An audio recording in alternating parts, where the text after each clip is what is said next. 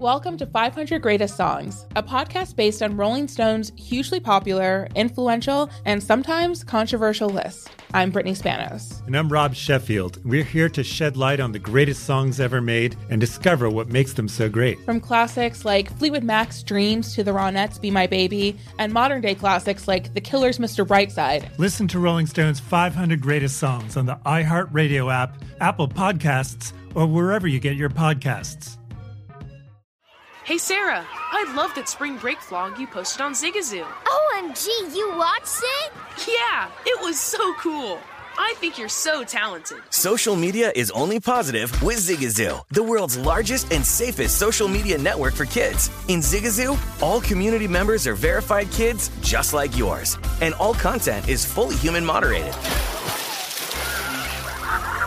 Try out Zigazoo this spring break. Download the Zigazoo app today. There's plenty to celebrate in March and National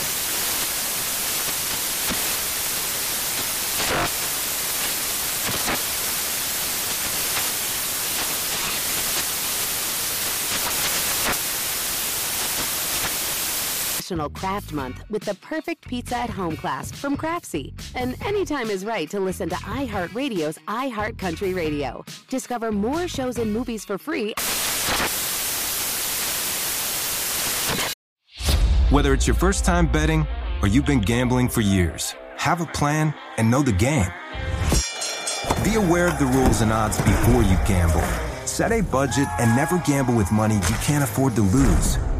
Take a break and consider teaming up with trusted friends to help you stick to your budget. Remember, if you or a loved one has a gambling problem, call one eight hundred gambler twenty-four seven or go to help my gambling problem dot org for free confidential services.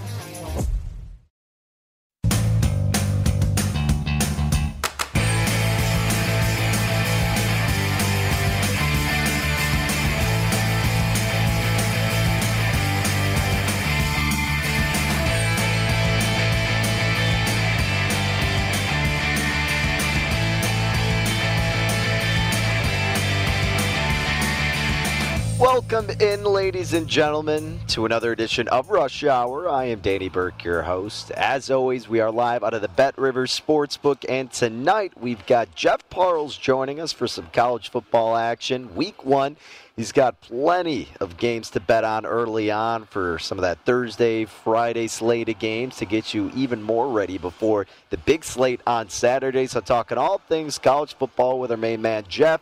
And then later on in the show, talking some N F L with Sam Monson, P F F at P F F underscore Sam, host of the P F F N F L podcast. So we'll talk about the big news in the N F L today, naturally being the New England Patriots, Cam Newton getting released. We'll start off with that in a second, too. But uh, as for the rest of the show, just going to recap some college football plays that I did have earlier regarding Wisconsin with a season win total bet, and we'll preview their upcoming week one matchup against Penn State. And further along, we'll get some M L B action on the diamond. I've got a couple plays with Danny's Dimes. Another nice performance last night, two and oh, looking to carry that over into this evening.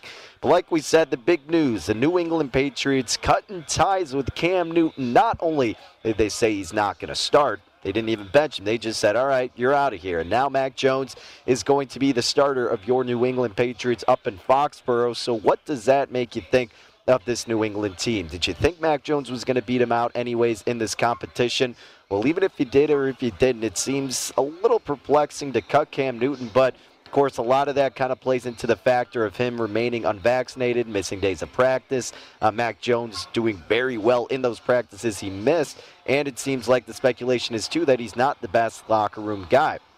And you bring up the vaccinated part, too, because obviously that doesn't sit well with some people in those locker rooms. And even more importantly, you know, if you do get COVID, if the team has to miss a game, you will forfeit, and that will become a loss. So it's kind of a, a big baggage to carry on if another team wants to get him. And that's what it seems like the rumors and speculations are for teams not wanting to reach out to the former N F L M V P. But Mac Jones is going to be your starting quarterback for New England.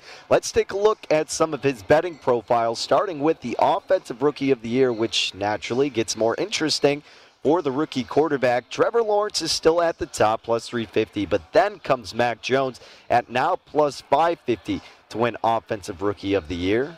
Justin Fields is at six to one. Trey Lance is at plus six fifty. Zach Wilson seven to one. Najee Harris eight to one. Kyle Pitts eleven to one. And then Jamar Chase at sixteen to one.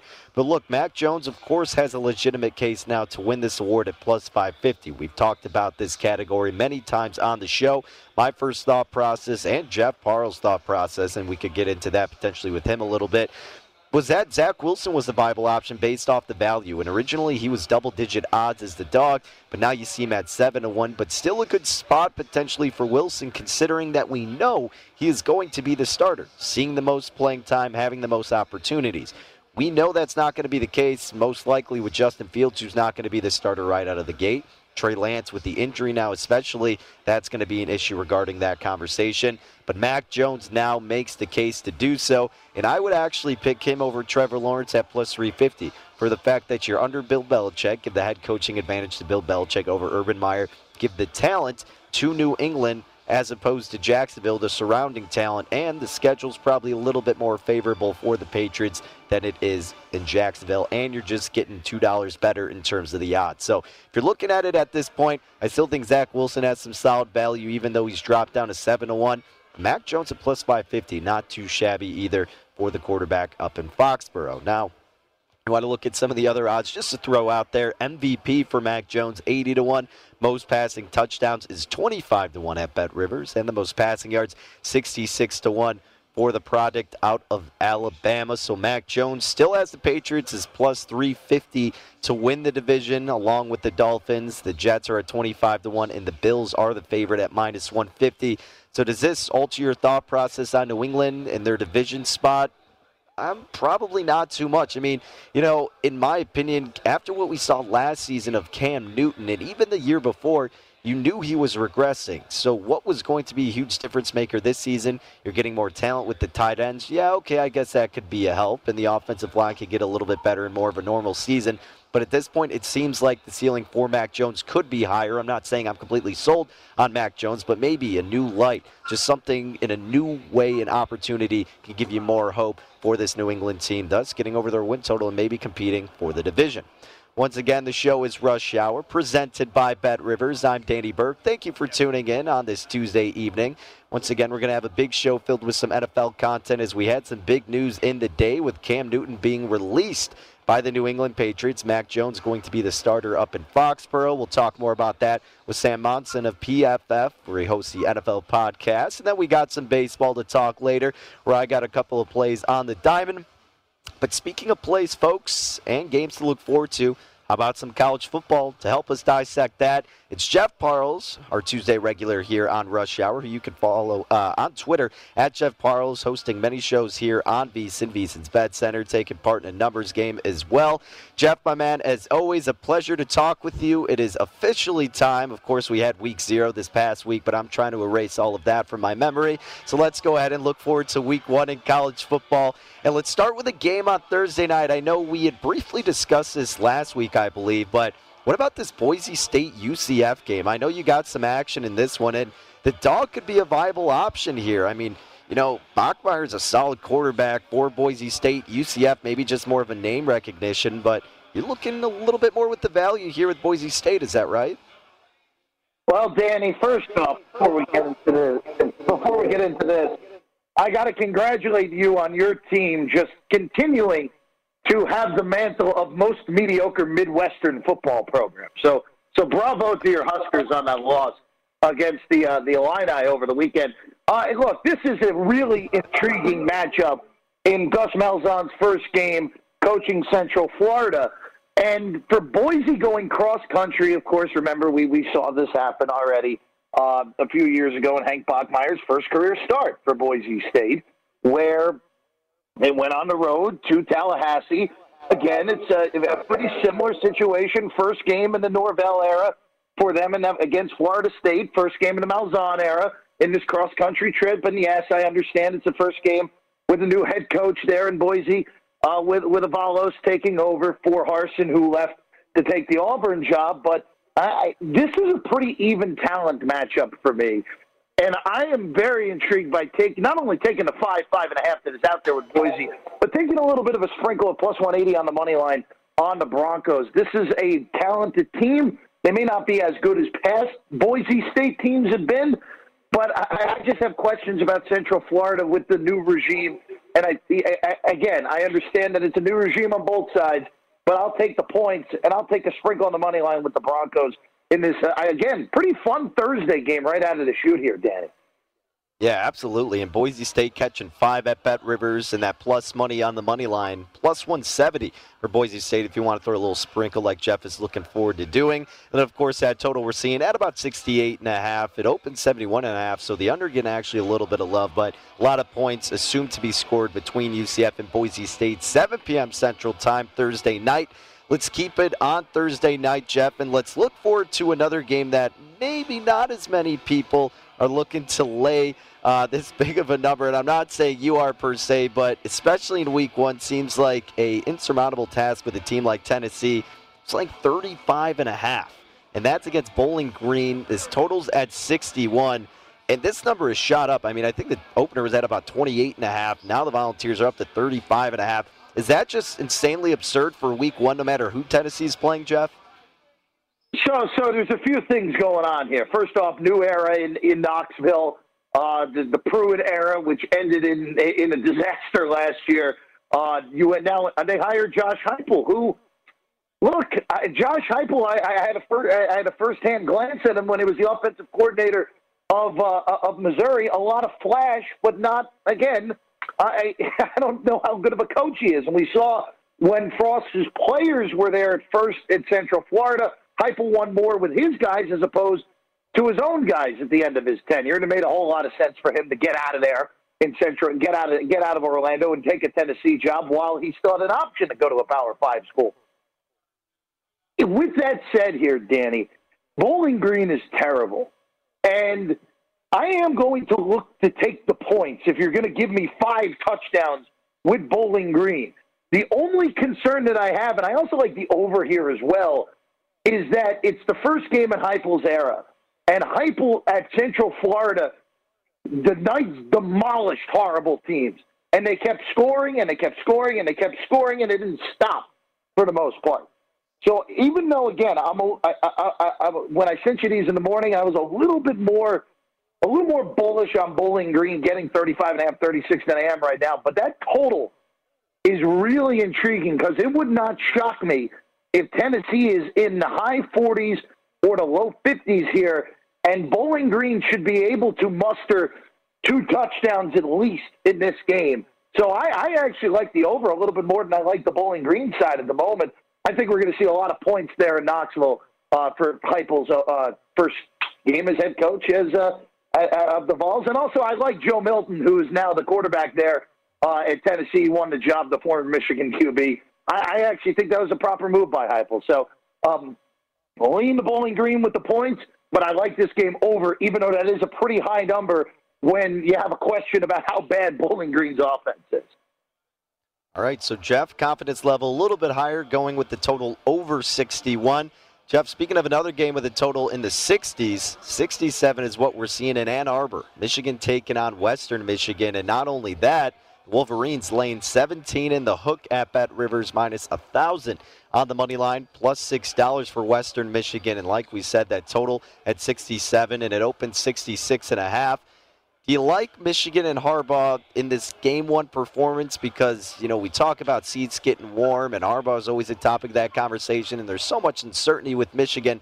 But again, you know, we talk about week one games and laying a steep price, and maybe it's just a little bit too much for Harbaugh and company, despite it being against Western Michigan. Yeah, so I'm going to follow the lead of our guy, Kenny White, who loves the Broncos this year. He has them as, their, as his MAC champion, and I think Western Michigan's a little bit undervalued in those MAC futures uh, lines as well. And, and look, this is a lot of points, and Michigan's clearly better. There's no arguing that. But if you're going to give me seventeen, seventeen and a half, like you said at BetRivers, I'll, I'll take it with the Broncos. They're good enough to play this game within two scores. And, and look, this is uh, this is one where if Michigan t- decides they want to inflict their will on a directional school from their own state, sure, the Wolverines could win this game by two, by three touchdowns, four touchdowns. Wouldn't shock me. But there's enough talent on Western Michigan, and they're well enough. Co- they're, they're well coached enough that they should be able to at least stay within two scores here, cover to seventeen and a half, uh, lose. But look, we, we we don't care if they lose. They just have just lose the game by seventeen, and we're all happy in the end there, Dan. Absolutely, yeah. I mean, look, Michigan, again, to me, I'm, I'm really not going to be surprised if they go, you know, anywhere eight to nine wins or end up with seven or six. They could have such a big wide range this season. It's not going to shock me, and especially week one and against a team that could be pretty solid in Western Michigan. Taking the points may be a viable look. All right, Jeff, and finally, for a game that you have a very strong look in, West Virginia and Maryland. I was actually diving into this game a little bit earlier this morning because, of course, we're doing the college football competition, Matt Humans and Company, on Point Spread Weekly, vsin.com slash subscribe to get a hold of it every week. West Virginia is laying two and a half, Jeff, but they opened up as a four and a half point favorite. Maryland's catching plus what's uh, one seventeen on the money line. This total at fifty-six and a half is seen love to the over. It opened fifty-four. I'm kind of inclined to look toward the direction of Maryland here, but more importantly, I kind of like the over. So it's nothing that I did officially, but I think there's going to be a lot of points in this game. There seems to always be in Maryland's couple of first week opening games of the college football season. But you think they could win this one outright as a home dog?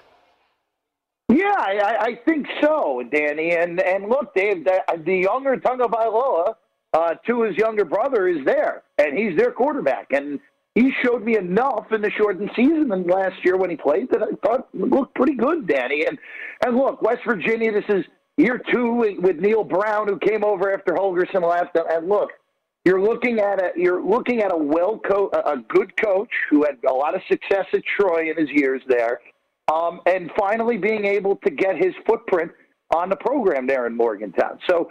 But look, in the end here, I'm going to take the uh, I'm going to take Maryland. I like their offense a lot. I do agree with you on a lead to the over as well, and I think the younger Tonga Vailoa is going to have a big year, and I think this is step one to a great year for him in College Park and a Maryland team. And, and Danny, I will say this about the whole back end of the Big Ten, and we kind of saw it on Saturday with Illinois, a team that's projected to not be any good, winning their opener against. Again, we we can talk about your alma mater, Nebraska, until we're blue in the face, but that and still winning a conference game where they were a touchdown underdog at home, and they still won the game. And those teams that have been punching bags at the bottom of the Big Ten, Maryland and Rutgers specifically in the Eastern Division, those teams are a lot better than they've been. Uh, Rutgers yeah. is Rutgers is a two point a two a two touchdown favorite against Temple on Thursday night. Where if this game was two three years ago, Temple would probably be a favorite in Piscataway against the Scarlet Knights. So look, it's uh, it, it, it's one of those where I think this you're going to see a lot more quality out of the bottom of the Big Ten East, and it's a big step forward. And the first one taken with Maryland getting a win outright as a dog against West Virginia.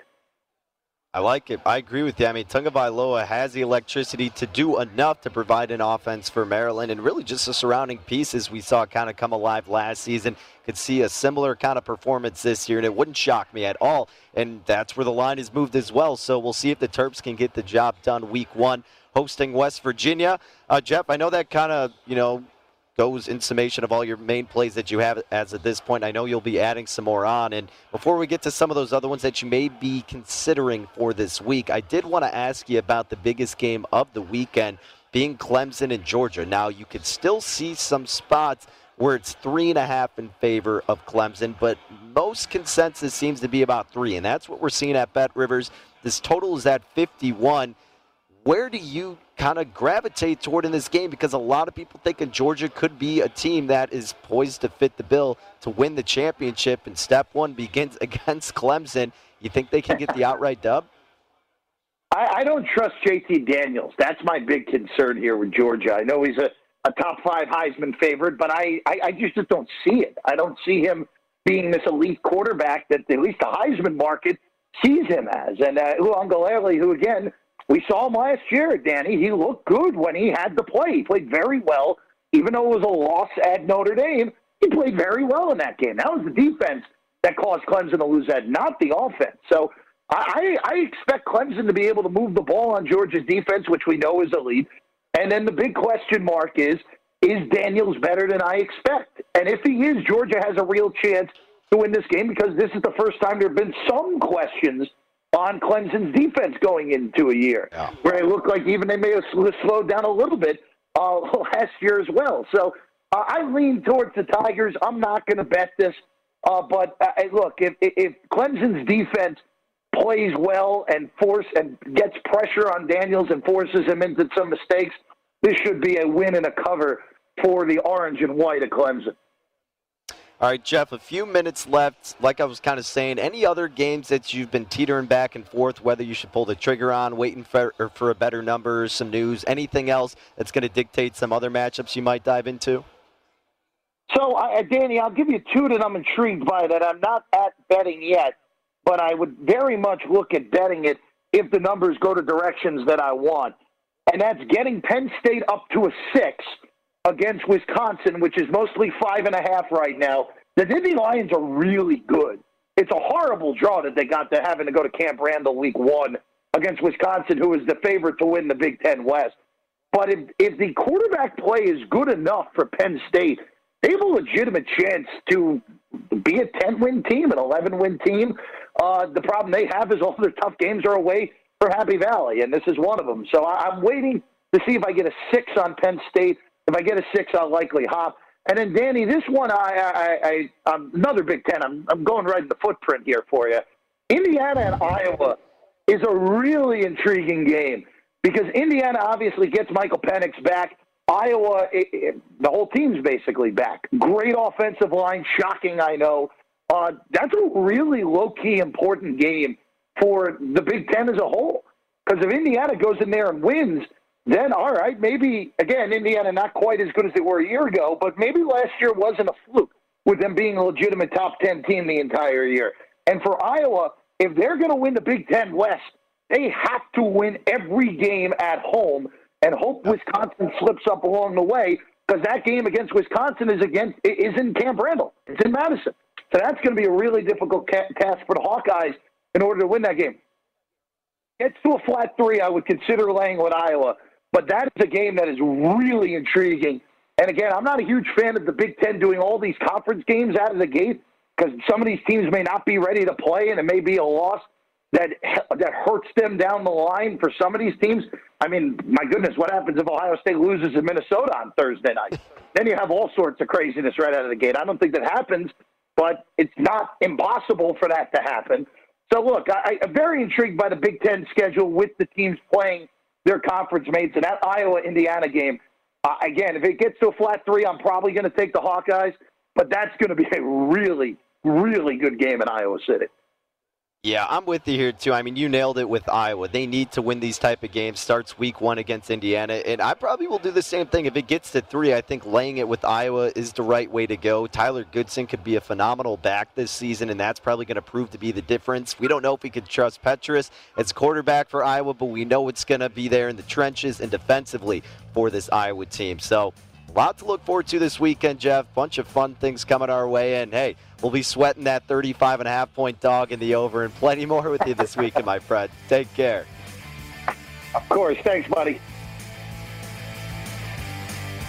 Best of luck to him. Coming up next, we'll keep it in college football, though. He mentioned Wisconsin. Let's go deeper into Wisconsin with their season win total, week one matchup, and the bet that I have on them. Stick around. We'll let you know next.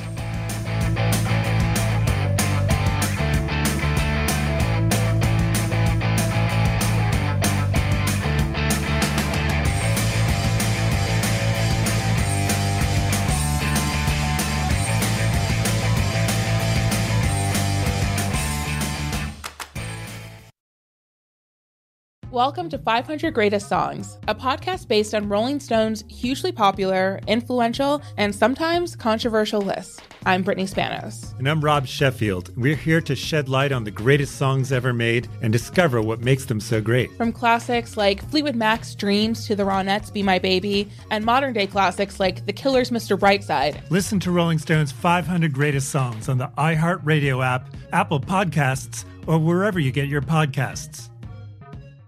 Hey, Sarah, I loved that spring break vlog you posted on Zigazoo. O M G, you watched it? Yeah, it was edited so well. I think you're so talented. Social media interactions are only positive when you use Zigazoo. Zigazoo is the world's largest and safest social media network for kids. Your kids can upload their content and see what their friends are up to. With Zigazoo, they can create videos, enter to win prizes, and try out the latest dances and trends. There's no commenting, no text messaging, and everything is one hundred percent human moderated. Plus, all community members are real, verified kids just like yours. There are no bots, trolls, or A I. Because Zigazoo is about one thing and one thing only, and that is fun. Try out Zigazoo this spring break and let your kids share your vacation blogs and best edits with their friends safely. Download the Zigazoo app today. That's Z I G A Z O O. There's plenty to celebrate in March and ex-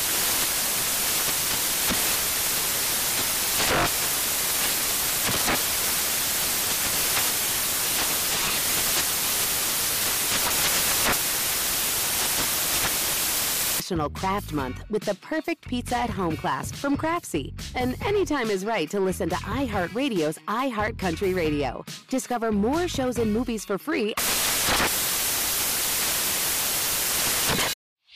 Whether it's your first time betting or you've been gambling for years, have a plan and know the game. Be aware of the rules and odds before you gamble. Set a budget and never gamble with money you can't afford to lose. Take a break and consider teaming up with trusted friends to help you stick to your budget.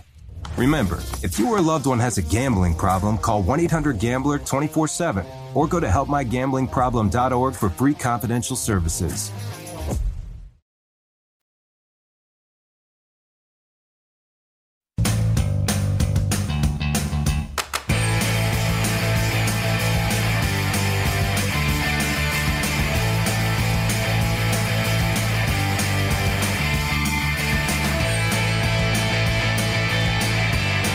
Remember to get the most of all odds with BetRivers, because you're getting daily hometown discounts on boosts on all of your favorite teams, only at your hometown sportsbook. And to make the most of your experience and to make it even more rewarding, BetRivers offers the most live streams of major sports, instant payouts, and only one-time playthrough.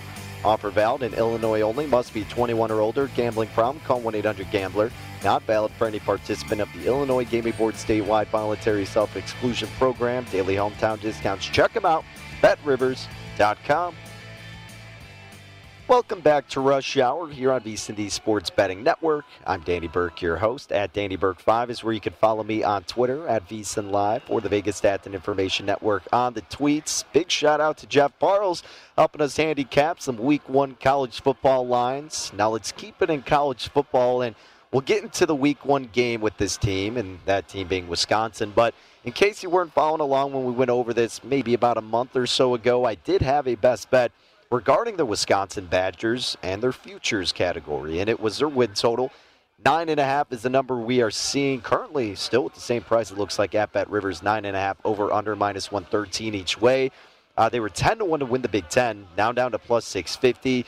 They're currently, I believe, eighty to one to win the Natty. To make the playoffs, seven to one. Missed the playoffs, minus twelve fifty. They were the favorite to win the Big Ten West, but now that Nebraska, Illinois had their first game, They, uh, those odds were taken off the board. So uh, let's get into it with Wisconsin, the big, you know, kind of pros and cons, starting with the potential pros, Graham Mertz. You saw greatness out of him against the aforementioned Fighting Illini last year, and then this whole offense took a turn, right? I mean, this Wisconsin offense completely just evaporated, and the defense was still fine, and it will continue to be fine, as it typically is in Wisconsin. But what you need from this team, we won't spend too much time on it because we've talked about it a lot, but it's Graham Mertz. You need Graham Mertz to be the guy you're expecting him to be. You need them to do better on the ground game. That's also kind of the typical assumption we get out of this Wisconsin offense. A solid running back with a solid offensive line. They were number one in time of possession last year. The offensive line does have three returning starters, but they ranked twelfth in the Big Ten in total offense, and they also couldn't convert on third downs for anything. So uh, the ground attack was sixty-second in the nation. They need to get back to the norm that is having a good ground attack in Madison. So defensively, speaking of the run, they were one of the best in the nation against the run, led the Big Ten, was fifth in the nation, just allowing under three hundred total yards per game. Uh, led the Big Ten and was fifth in the nation overall in third down stops, and they're getting back eight starters. But let's get into the schedule. And as you know, we like to separate into three categories: winnable games, losable games, and toss-up games. However, considering it's kind of more of a favorable schedule and they're a top team in the Big Ten West and Big Ten overall, I've pretty much combined the losable and toss-up games into one category because they could obviously win every single game. But starting with the games that I think are for sure winnable, Week two versus Eastern Michigan, Week six in Champaign against Illinois, Week eight on the road, uh, on the road against the Boilermakers of Purdue, Week ten at Rutgers, Week eleven you're getting Northwestern at home, and Week twelve versus my alma mater, the Nebraska Cornhuskers.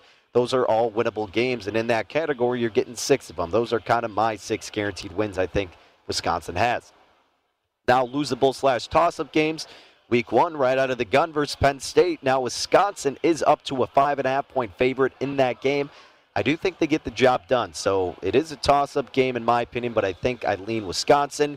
Week four, you're getting Notre Dame neutral site, Soldier Field. However, even if Notre Dame is not as bad as some people are thinking, not that they're going to be bad, it's all relative to Notre Dame, but it's also off of bye week for Wisconsin. So I give the slight edge to the Badgers. Week five versus Michigan. Don't know what Michigan's going to consist of at that point, but at least you're getting the Wolverines at home. Week seven versus Army. Army's always kind of a tough out, a dynamic team to face, but at least, again, you're getting them in Madison. Week nine versus Iowa. Getting them in Madison, virtually the same team, but at least you are getting them at home versus the Hawkeyes. Then Week thirteen, on the road against Minnesota. Again, we've talked about the Gophers a ton, but this is going to be a dark horse team in my opinion, and you're going on the road against Minnesota, so it could be a tough test. But realistically, in my opinion, you're probably maybe losing about two of those losable slash toss-up games. I have this Wisconsin team going ten and two. Their win total's at nine and a half, over under minus one thirteen each way. I played the over at nine and a half. And again, I did I did this a little bit back, maybe a month ago. Would still play it, of course, if you haven't, because the odds haven't altered one way or the other. I know a lot of people are high on Wisconsin, and it may be getting too popular. But look, this Wisconsin team has a very favorable schedule. They just need the ground game to get back to dominating, Graham Mertz to looking like he did at the beginning of the year. So Wisconsin over nine and a half. That's the bet that we're going with. I'll tell you a couple more on the dime, and stick around here on Rush Hour.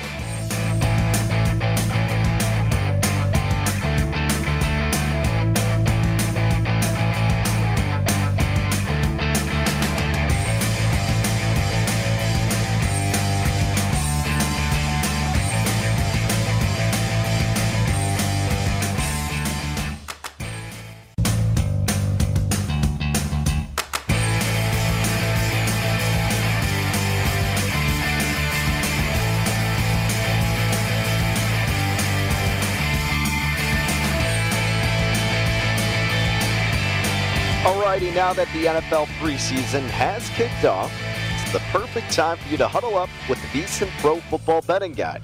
And the guide is only nineteen ninety-nine dollars, and it is available now. Our experts provide profiles of every team, along with advanced stats and power ratings. Plus, you get best bets on season win totals, division finishes, and player awards. You can sign up for VEASAN All Access, and you get everything we offer for the entire football season. Check it out now at VEASAN.com slash subscribe. That's V S I N dot com slash subscribe. It is VEASAN, the Sports Betting Network, and I am Danny Burke, and the show is Rush Hour. Here on this Tuesday evening, we are live out of the BetRivers Sportsbook, and it's time to talk some baseball. Another solid performance last night with our plays, two and oh, depending on if you had the listed pitchers with Cueto and the Giants or not. But then the Astros came through for us as well. We'll get to their matchup tonight in just a second. But I want to go with another bet regarding the totals, and that's going to involve the matchup between the New York Yankees and the Los Angeles Angels. Now, there's been incredible movement in terms of the money line to the Yankees, up to minus two ten now. Uh, totals at about nine and a half. The total opened eight and a half, so the over has been getting plenty of love. The Angels beat the Yankees last night eight to seven in a high-scoring game. That puts the Yankees now on a three-game losing skid. Getting Jameson Taillon taking the bump for the Yankees against the Angels. He's only gone up against them once. When five innings pitched, allowed nine hits, five earned runs, three seventy-five opponent batting average. Yankees did win, but in a high-scoring affair, eleven to five. Yankees also have won the last eleven out of twelve tie-in starts, uh, and the over has hit in, a, in nine out of twelve of those, excuse me, being with the total set at nine. And I point that out because, again, this is set at nine and a half. But earlier today, I played over nine, paid a little bit more, minus one twenty-five. That's up to minus one forty-three now. But I played over nine, and the over nine has hit in nine out of the last twelve starts for Tyon and the Yankees. Also, you look at Jamie Barea. He's taking the bump for Los Angeles. Uh, his xFIP at home, four point eight six. The E R A of one point nine eight is misleading. four point eight six is his xFIP at home. Angels have lost the last four games he's been involved in, but he's really only gone about three-point innings pitched. Uh, really, it's just not been that deep of an effort from Barea, and it could be a bullpen game again, and we know how bad his bullpen is for Los Angeles, and the over nine is hit in his last three out of four starts. So uh, you factor that in with also the just the general fact that the Angels have a bad bullpen. The over nine is hit in their last five out of six games. Yankees have been hitting tremendously well in August, seven sixty-six O P S. And the Angels, where they do hit better, is at home with a seven seventy-seven O P S compared to six eighty-seven on the road. I think it's a great recipe for the total to go over. And again, we're seeing it at nine and a half. So if you don't want to pay a little bit more to get it at that nine and have the security of the push, completely fine. Would still obviously recommend going over that because, you know, we needed to get to ten. But at the end of the day, because I got minus one twenty-five, and now that it's up to minus one forty-three, would probably just do nine and a half. But I did over nine, minus one twenty-five between the Yankees and the Angels. Now let's continue on with another bet that I do have, and we're running it back, baby. We're running it back with the Houston Astros taking on the Seattle Mariners. Man, they made us sweat that one out last night. Blew the lead, but had a good, what was it, top of the eighth where they took over the lead, and here we are again in a similar price range with the Astros and the Mariners. Not ideal to lay a higher number, but I still think it's a great matchup for Houston. Got them, I believe, at minus one sixty-two. They're up to minus one sixty-seven. Now at BetRivers, the Mariners catching plus one forty. Total we're seeing at about eight. Houston did open up minus one fifty, so a little bit of movement has gone toward the Astros, who won four to three last night. Kikuchi, the southpaw, who's been a bright spot for the Mariners, and a guy I've tried to bet on, but it's just never done well for me. He has taken the mound tonight. He is seven and seven, four point three three E R A, but a really solid xFIP for Kikuchi of three point six five and a solid whip of one point two five. However, Lance McCullers Junior, who has been very solid for Houston, is opposing him. McCullers is ten and four, three point three two E R A, three point six seven xFIP, and also a one point two five whip. Now looking at McCullers, where he's dominated, has been on the road this season. seven and one on the road, two point seven five E R A, three point one nine xFIP for McCullers on the road.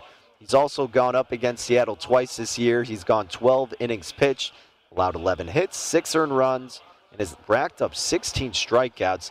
two and oh are the Astros when he has started against the Mariners. He's racked up eight strikeouts and seven, respectively. The last outing against Seattle allowed just two earned runs. That was August twentieth. Kikuchi at home, not spectacular, but not too shabby in terms of E R A, uh, four point eight five. But then the xFIP, of course, a true indicator, three point six one. But in the month of August, he's boasting a five point oh four xFIP, so not great for Kikuchi, who also against Houston has gone up against some very familiar four games, twenty-one point two innings pitched. In that span, he has allowed twenty-one hits, fifteen earned runs, nineteen Ks, ten walks, high walk rate, uh, two forty-seven batting average is what the Astros have against Kikuchi. And the Mariners two and two in Kikuchi starts against Houston, but those two wins came in April. The most two recent games were losses, and the Mariners lost twelve to three and eleven to four, and he went up against McCullers in that August twentieth game. Kikuchi gave up seven earned runs. McCullers gave up two. Plus, we factor in that the Astros are a team that hits better on the road, seven eighty-two O P S, and hit better against lefties, also identical seven eighty-two O P S. Like we talked about yesterday, the Mariners very inconsistent offensively. They hit worse at home with a six sixty-one O P S. And slightly worse versus righties, six eighty O P S. So again, I laid minus one sixty-two on the money line with Houston. If you want to go with the run line, obviously you're getting a little bit of plus money, plus one oh six, and could be a strong recommendation. We saw the one-run game yesterday with a solid pitcher like Kikuchi. Could be a close one at that. So instead, I laid the higher price of minus one sixty-two and rolling with the Houston Astros. Now, I wanted to get in finally to this one other game really quickly. That's going to be the Pirates and the White Sox. Didn't have any skin in this one, but thought I should mention it because there's been incredible line movement to the White Sox. minus two fifty up to minus three seventy-five are the White Sox at home with Giolito on the bump going up against Bryce Wilson uh, and the Pirates. We're catching three to one odds as the dog. Total is at nine. It's one of those situations where do you almost just take the value because it's so incredibly high in a baseball game? Well, realistically, probably not. I mean, Giolito has been shaky from time to time, but he's kind of, you know, gotten steady. And the White Sox, as we know, are completely dominant at home with a seven eighty O P S. So Giolito, if you want to lay two and a half runs, you're still laying minus one oh five. Incredible. You want to lay the run and a half, though, minus one sixty-seven with the Southsiders taking on the Pirates. But like we said, the two best bets we are rolling with out in the West Coast, the Angels and Yankees over nine at minus one twenty-five. And then we're rolling with the Houston Astros, minus one sixty-two, taking on the Seattle Mariners. Hopefully the Houston Astros treat us well once again and make us not sweat as much as we did yesterday. But those are our plays on the diamond tonight. As always, best of luck if you tail. Stick around as we're wrapping up another edition of Rush Hour talking N F L with Sam Monson of P F F coming up next.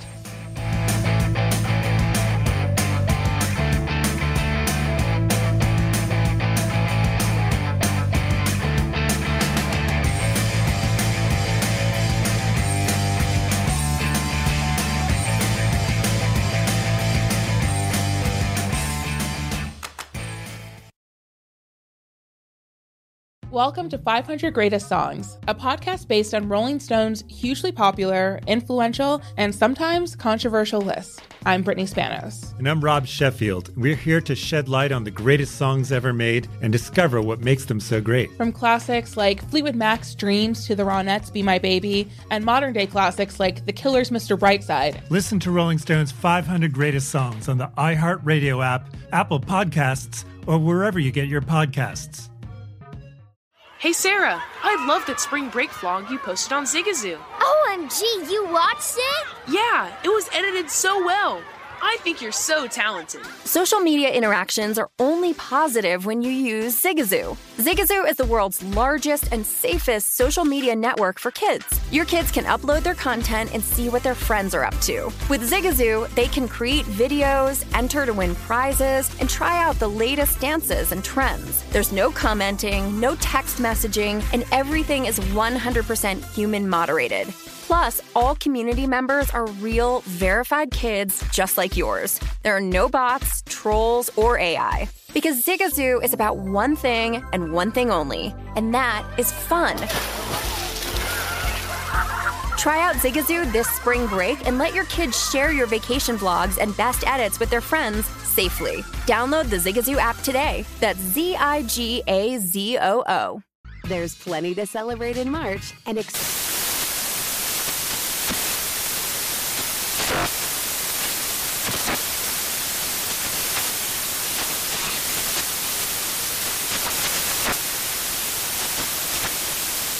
Craft Month with the perfect pizza at home class from Craftsy. And anytime is right to listen to iHeartRadio's iHeart Country Radio. Discover more shows and movies for free. Whether it's your first time betting or you've been gambling for years, have a plan and know the game. Be aware of the rules and odds before you gamble. Set a budget and never gamble with money you can't afford to lose. Take a break and consider teaming up with trusted friends to help you stick to your budget. Remember, if you or a loved one has a gambling problem, call one eight hundred gambler twenty-four seven or go to help my gambling problem dot org for free confidential services.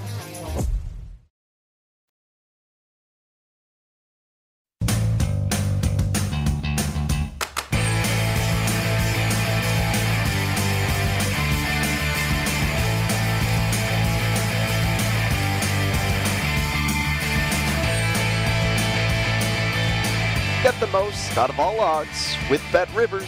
Daily hometown discounts on boosts on all of your favorite teams. And remember, it's only at your hometown sportsbook. Get to make your experience even more rewarding because BetRivers offers the most live streams of major sports, along with those instant payouts and only one-time playthrough. Offers valid in Illinois only. Must be twenty-one or older. Gambling problem? Call one eight hundred gambler. not valid for any participant of the Illinois Gaming Board statewide voluntary self-exclusion program. Daily hometown discounts. Check them out. Bet Rivers dot com.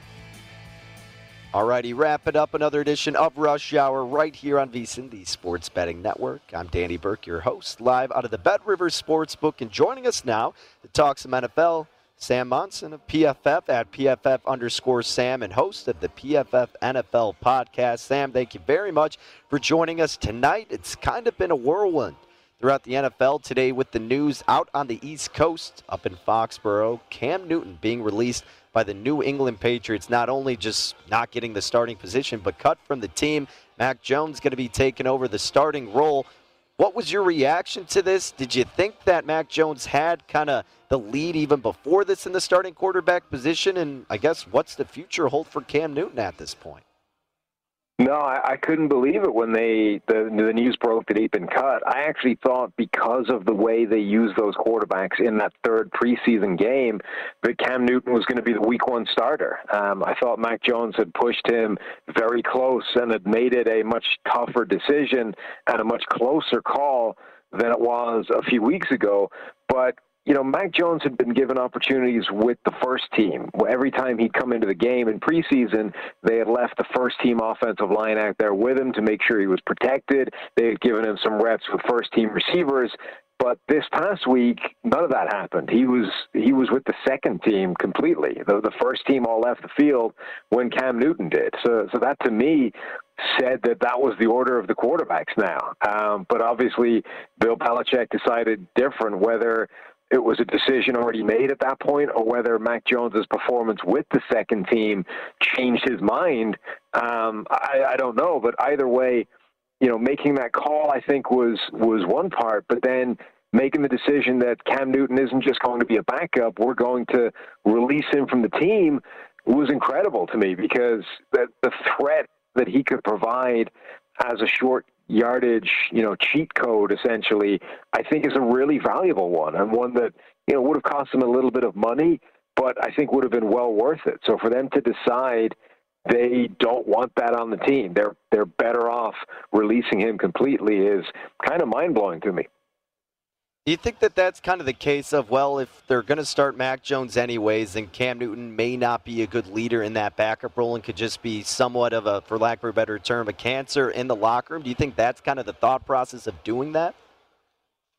I, I don't think it's because they believe that Cam Newton would be a negative influence. I think there's too much inside information circulating that sort of reinforces how good a teammate Cam Newton is, and I don't think that would change even if he lost the starting job, but I think there might have been real concerns about, look, even if he's not being a negative influence, just the, the gravity that he has and the cachet that he has in the locker room as a leader is probably not helpful to a guy like Mac Jones. You know, you may have given Mac Jones the keys to the team, um, and he's the starting quarterback, but there are probably going to be a lot of people that would still look to Cam Newton within that locker room as the leader, and they probably decided that that wasn't helpful. You know, it's better to get a clean break. So I don't think it's necessarily uh, something that Cam Newton would have done or a negative that he would have um, sort of bred discontent, but just that they believe, you know, if you're if we're going to make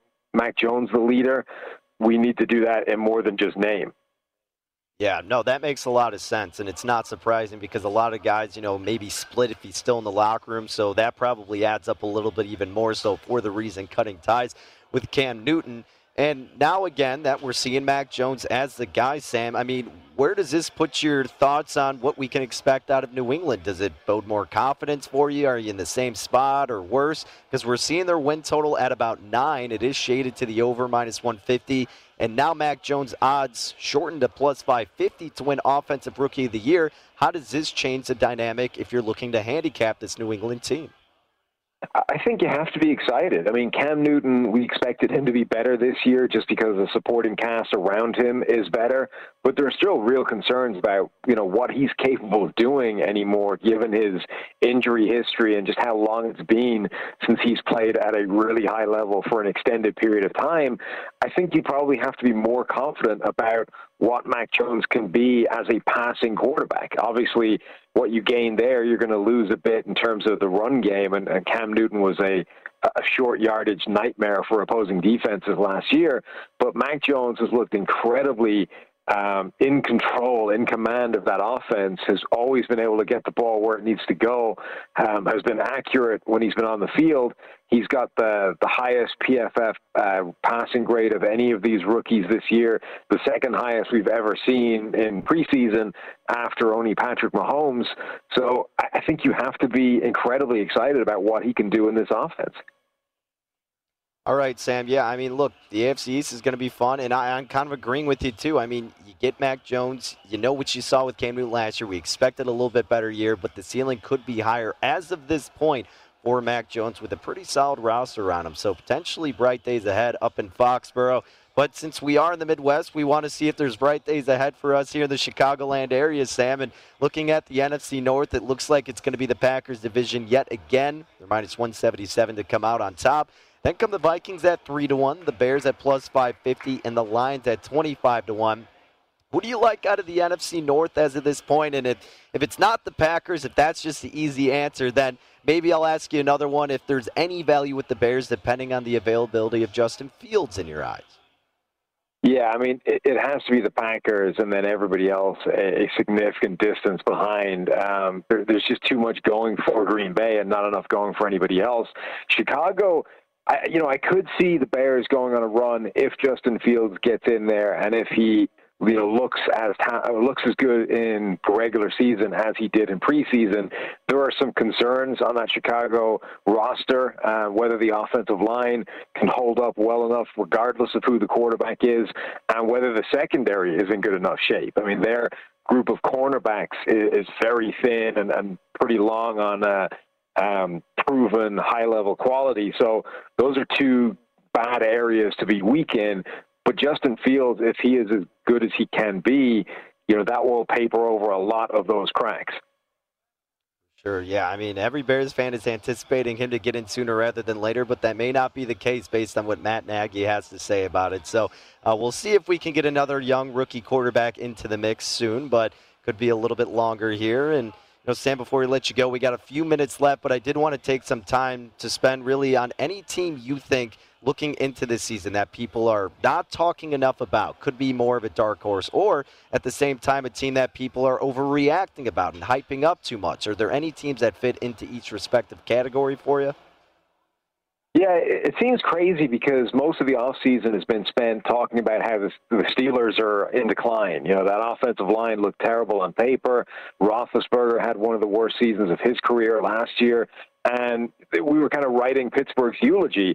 But in preseason, that offensive line actually looked reasonably good. And if it's okay, it doesn't even need to be good. If it's just solid and Roethlisberger is capable of bouncing back a little bit from last year, suddenly Pittsburgh, I think, are back in the mix with the Ravens and the Browns within that division, and we could still be looking at a Pittsburgh team that's actually very good. And remember, you know, Mike Tomlin has never had a losing record. That guy always gets good teams regardless of what's happening around him. Um, and the other team I think that falls into the same category are the New Orleans Saints. Um, that, that they're dealing with, you know, extra stuff as well now with the the fallout from uh, the hurricane down there and being on the road for potentially a month.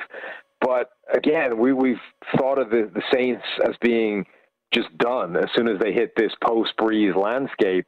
But with Jameis Winston, a quarterback, suddenly Marquez Callaway emerges as a potential number one receiver while Michael Thomas is on the pup list. The Saints still have a very good roster and a very good head coach, and a quarterback that's capable of, of being productive. Again, I think, you know, we may have been too quick to write off what the New Orleans Saints can do this year. Yeah, I think you might be right. Look, Jameis Winston has such, I mean, just really electricity he can bring to the table. And yes, he may turn the ball over from time to time, and there could be a lack of weapons immediately for the Saints. But look, I, I think you're right. I mean, it may be too premature to write off this team that still has enough talent, especially on the defensive side. So Saints could be still a viable betting option into this upcoming year. Hey, Sam, we're up against it, my man, but really love taking some time to talk some N F L with you. We'll have to do it again soon. Take care, my friend. Anytime. Thanks for having me. at P F F underscore Sam on Twitter. You can catch his show, the P F F N F L pod, throughout the week. Sam Monson, great insight into the N F L. Well, in case you missed it earlier, folks, it's about time we called a night here on Rush Hour, but we did have a couple of plays on the diamond, looking to keep a little winning streak here going. And it's starting off with the New York Yankees and the Los Angeles Angels playing the total over nine. Got it at about minus one twenty-five now. Nine and a half is what the number's set at. And earlier this morning, I got it at minus one twenty-five. So, of course, subscribe to V S I N dot com, and you can get into the best bets log page or get it by the daily email. And you can get those bets earlier in the day because now the nine is up to minus one forty-three. So at that point, you might as well probably just go with the nine and a half. And aside from that, though, we are laying a little bit steeper price here with the Astros, but I like the pitching matchup. I like the offense better for Houston like we did yesterday. So rolling with Lance McCullers over Kikuchi and laid minus one sixty-two with Houston on the road against Seattle, looking for them to get us another dub tonight on the Major League Baseball slate. All right, that's going to wrap it up for another edition of Rush Hour. Thank you all for tuning in here on this Tuesday evening. Tomorrow, we'll keep it up with the N F L. We'll keep it up with college football. And, of course, we got baseball. But more props to look forward to in the N F L. Time is getting close to the start of the season. We got plenty more action to dissolve. We'll catch up with you then. From all of us here at V S I N, until then, take care.